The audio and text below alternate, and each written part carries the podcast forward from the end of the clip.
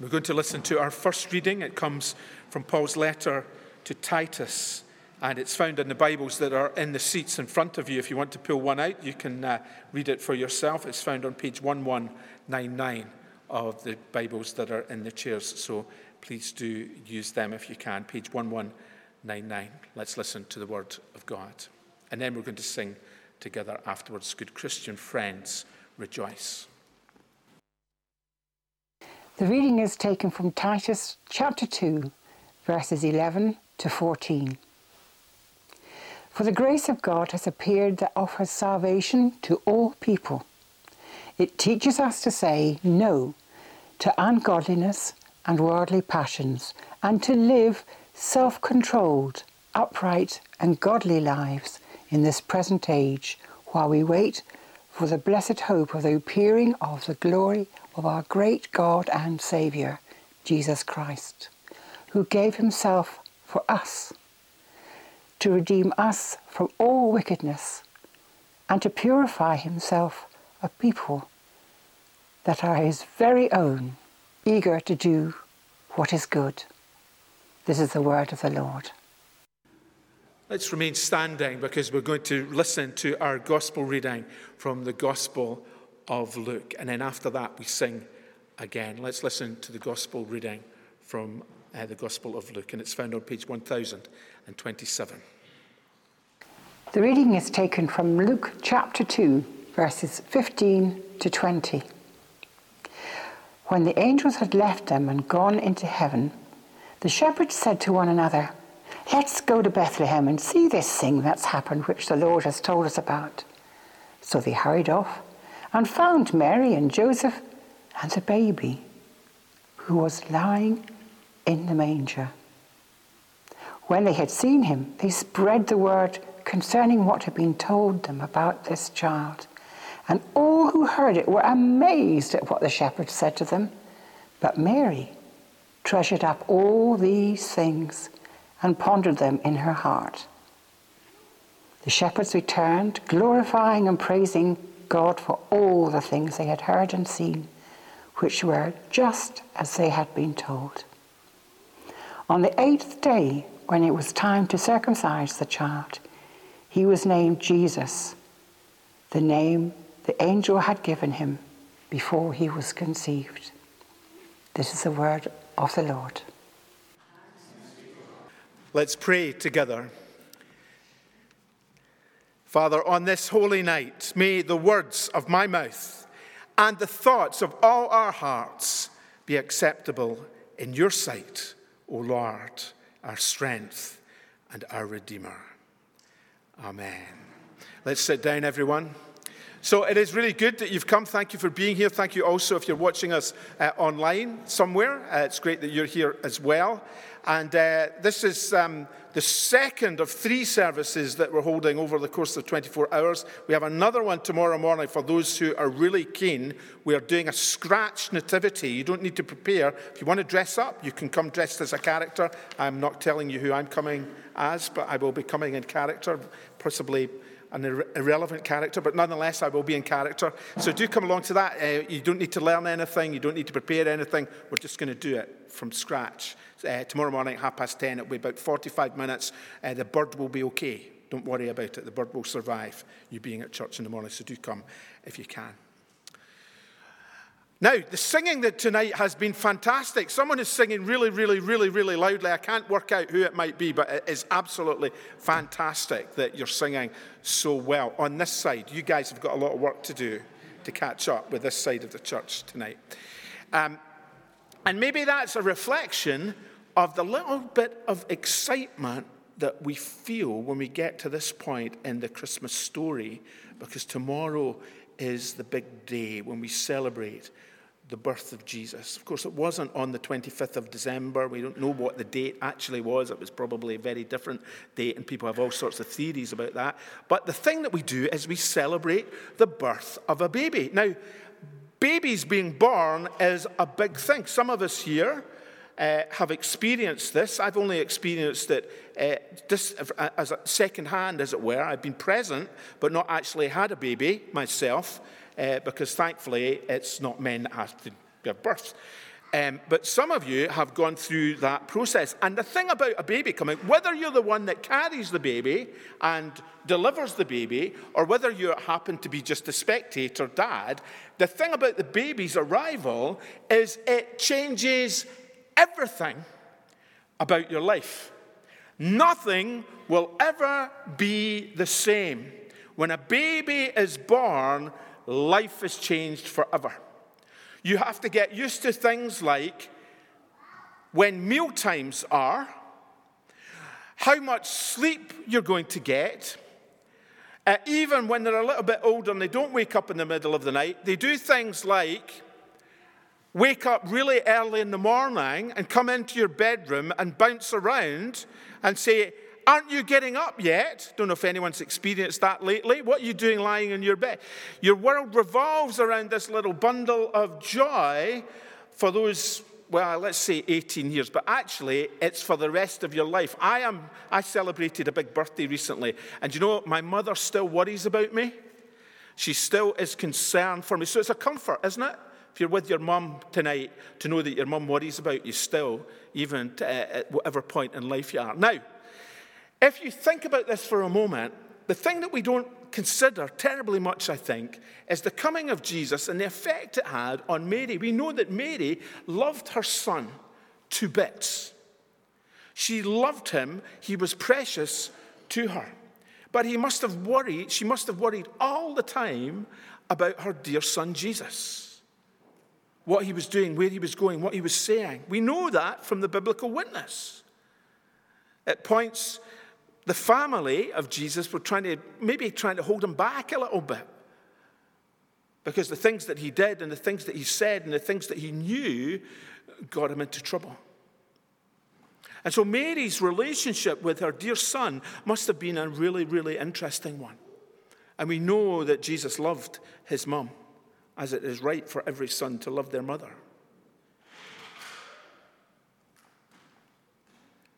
But her life was changed forever. And we remember her on this night because she gave, gives birth to Jesus, the Son of God. She's sometimes called in some circles the Theotokos, the Mother of God. That's her fame, that she was willing to do that. But you know, the coming of Jesus changed everything for her and her family, but it changed everything in world history as well. That's why we gather tonight. That's why we celebrate Christmas. Maybe Christmas has become something of a pagan memory, uh, pagan memory a, a, sort of celebration of light in the midst of a dark northern uh, winter. But the reason it is on this date is because Christians around the world will be gathering to celebrate the coming of the baby that changes absolutely everything. Paul writes to Titus, and he says this the verse that was read for us by Liz. The grace of God has appeared, bringing salvation to all people. The baby comes to change everything, to bring salvation to a people who may not even know that they need salvation. The grace of God has appeared. We maybe need to understand what the word grace is. Grace is the undeserved love that God has for human beings. In other words, the undeserved love that God has for me and for you. We don't deserve this love. We can't earn this love. By all rights, we should not have this love. But what, that's what grace is love that shouldn't be ours, but is. It's the kind of love that a mother has for a child. You know, when you have a baby, you might not believe in the thing called original sin because you have this little bundle of joy and it's all beautiful and you just, you just fill up with um, feelings of love and adoration. A friend of mine once said that he didn't believe in original sin. He never really believed in it until his wife had their first child. And then he became persuaded of it because children don't learn to go their own way and do their own things and be naughty. It's part of just the existence that we have, that we are fallen and broken and we get things wrong. And yet, when your child does that, now, those of you who are mothers or fathers, uh, your children will have got things wrong. I'm looking over here because there's a family over sitting over here. I don't know if that family has ever experienced your children ever doing wrong. Well, sorry to put you on the spot. Dad says no, never. Mum says yes. And do you know something? There's something about when a mother loves her children, when her children get it wrong, mother still loves their their child, even though they don't deserve it, even though they've got it completely and utterly wrong. I sometimes tell the story about my mother chasing me and my brother around the sofa in our home because we'd managed to break one of her precious ornaments. And uh, she was chasing us around. My memory of it is she, she doing something that you probably get banged up in jail for now, chasing us around with a slipper because she was going to give us a right good smack on the bottom for getting it wrong. But you know, I never for any minute, my memory of it is as she was chasing us, we were laughing as she chased us around. But never for one mo- moment has that woman stopped loving me after all these years. That is the nature of loving grace of a mother, of a parent. We don't, might not deserve it, but God loves us. There's nothing we can do to make God love us less. There's nothing we can do to make God love us more. He loves us. And the sign of that love is the coming of Jesus. That is the grace of God appearing. We don't deserve this love, we can't earn it. By all rights, we should not have this love.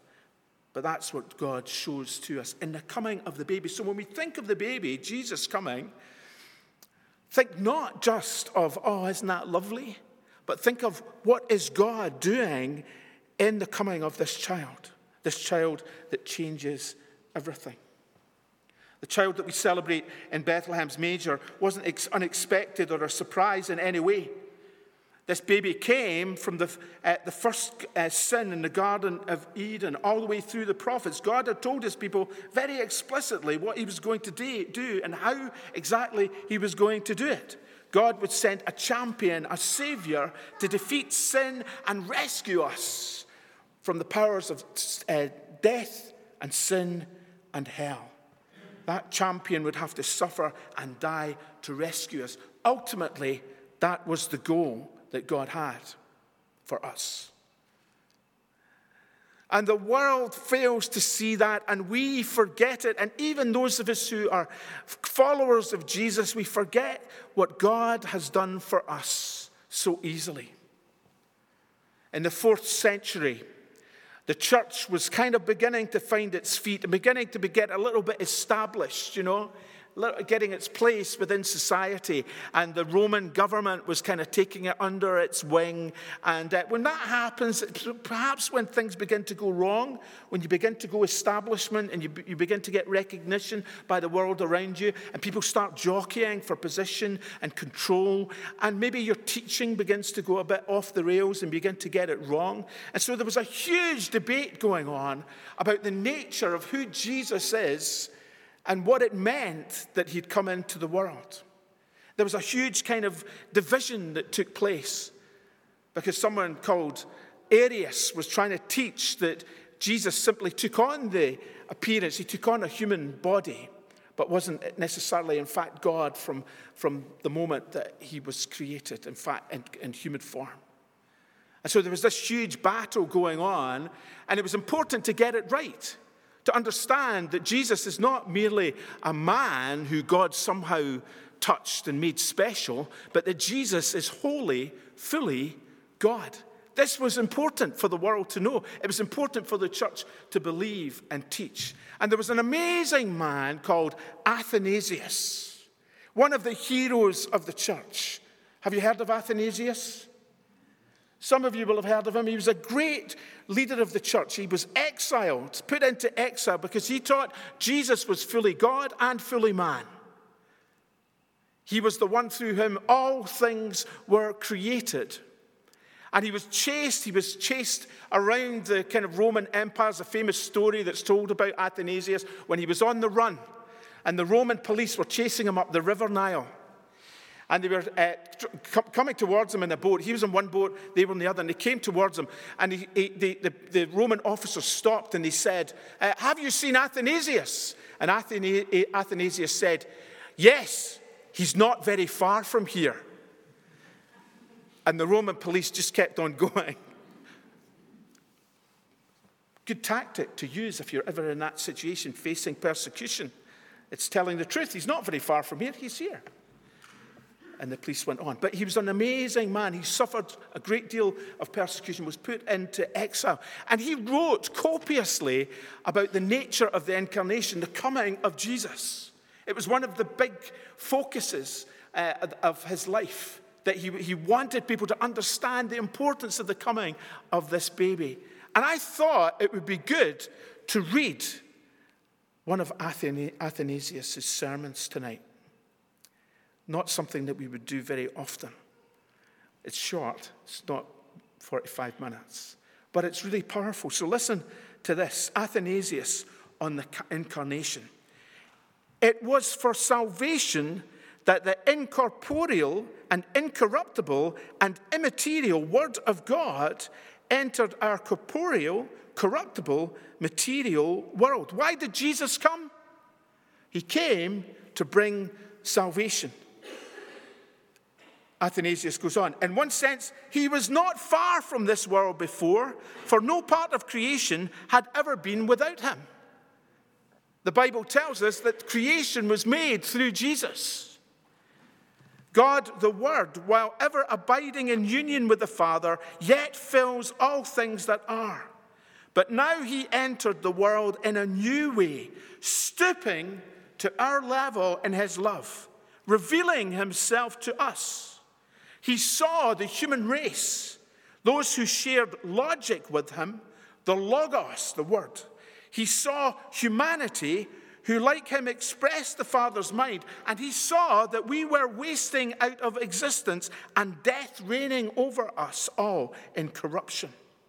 He saw that corruption held us all the closer because it was the penalty for our transgression.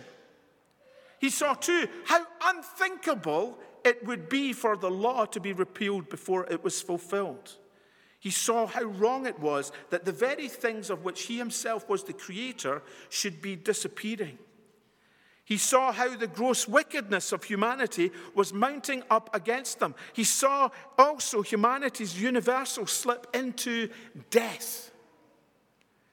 All this he saw, and feeling for the human race, he was moved with compassion for our mess. He couldn't stand that death should be the winner, that his creatures should perish, and the work of his Father for humanity end up in nothing. So he took himself a body a human body just like our own. But he didn't just temporarily put on a body like a coat or just appear in a body. If that was all he was trying to do, he could have shown off his divine majesty in some other, better way.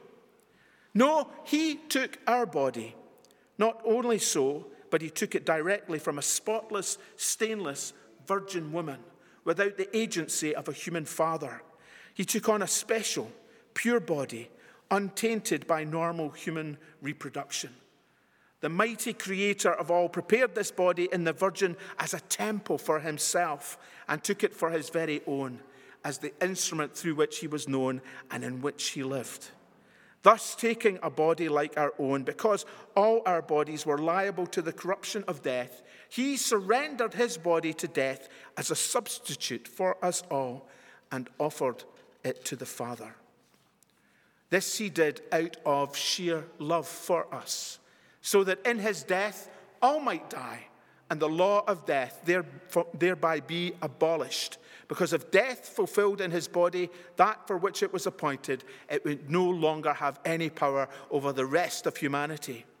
This he did so that he might turn humanity back to our incorruptible state, even though we had turned ourselves to corruption. He possessed a human body to make humanity alive through his death and by the grace of his resurrection.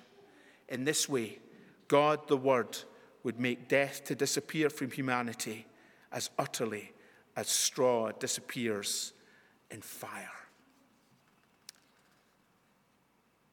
A beautiful, beautiful picture of the significance of the incarnation. The baby comes to change everything to make peace between us and God. Paul goes on in Titus He says it trains us to reject ungodliness and worldly lusts and to live self controlled, upright, and godly lives in this present age while we wait for the blessed hope. That is the glorious appearance of our great God and Savior, Jesus Christ. The baby will come again as the King. He gave himself for us to redeem us from all lawlessness and to purify for himself a people who are his own chosen people, eager to do good works. The baby changes everything. We are in this most beautiful and amazing place where, because of the coming of the baby, we are able to know God. We are able to receive the forgiveness of sins. We are able to begin life afresh, walking with God. And so, this Christmas, he makes that invitation to us again and again in, His grace and in His love and in His mercy to trust in Him and to follow Him afresh. Boy, do we know the need for that right now. We look around the world, we watch the news headlines, and we do not know what next, the next year will bring, but we know this Jesus came, the baby came to bring peace between God and man and to turn us from the track of sin and death and to bring life. Jesus himself said, I have come that they may have life and life in all its fullness. May we, each of us who are here tonight, both here in the church and also watching at home, may we know that life as we turn to Christ tonight and turn away from sin. Let us pray.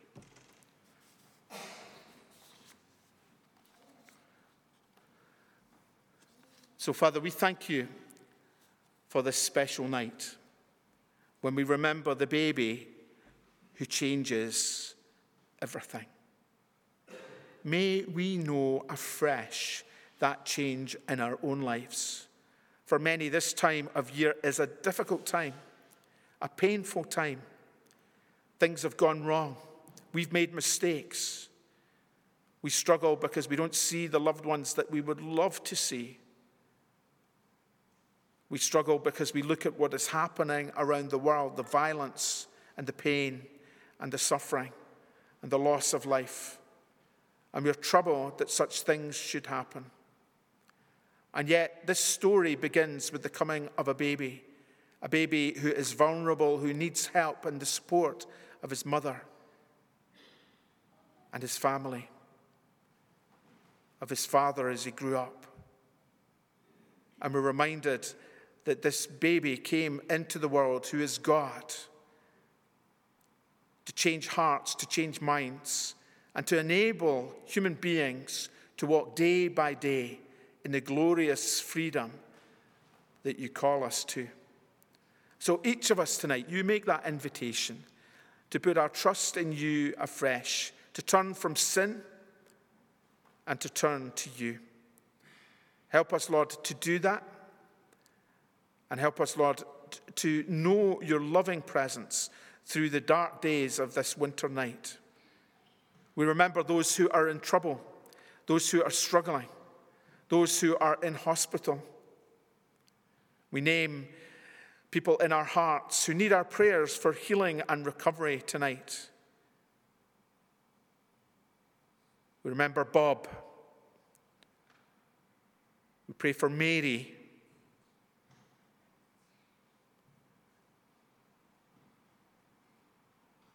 We pray for the nations of the world broken by selfishness and war, for Ukraine and Russia, for Israel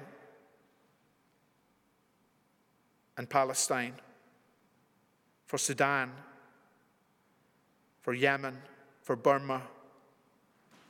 And we pray for peace. We pray for all those for whom this is a difficult time of year, a painful time. Make us mindful and caring for those for whom it is not an easy time. And may they know your peace and your comfort. And above all, we come to you and we acknowledge our need for you this Christmas Eve. Come, Holy Spirit, and meet with us all as we gather to remember the coming of the baby who changes everything. And all this we ask in Jesus' name. Amen.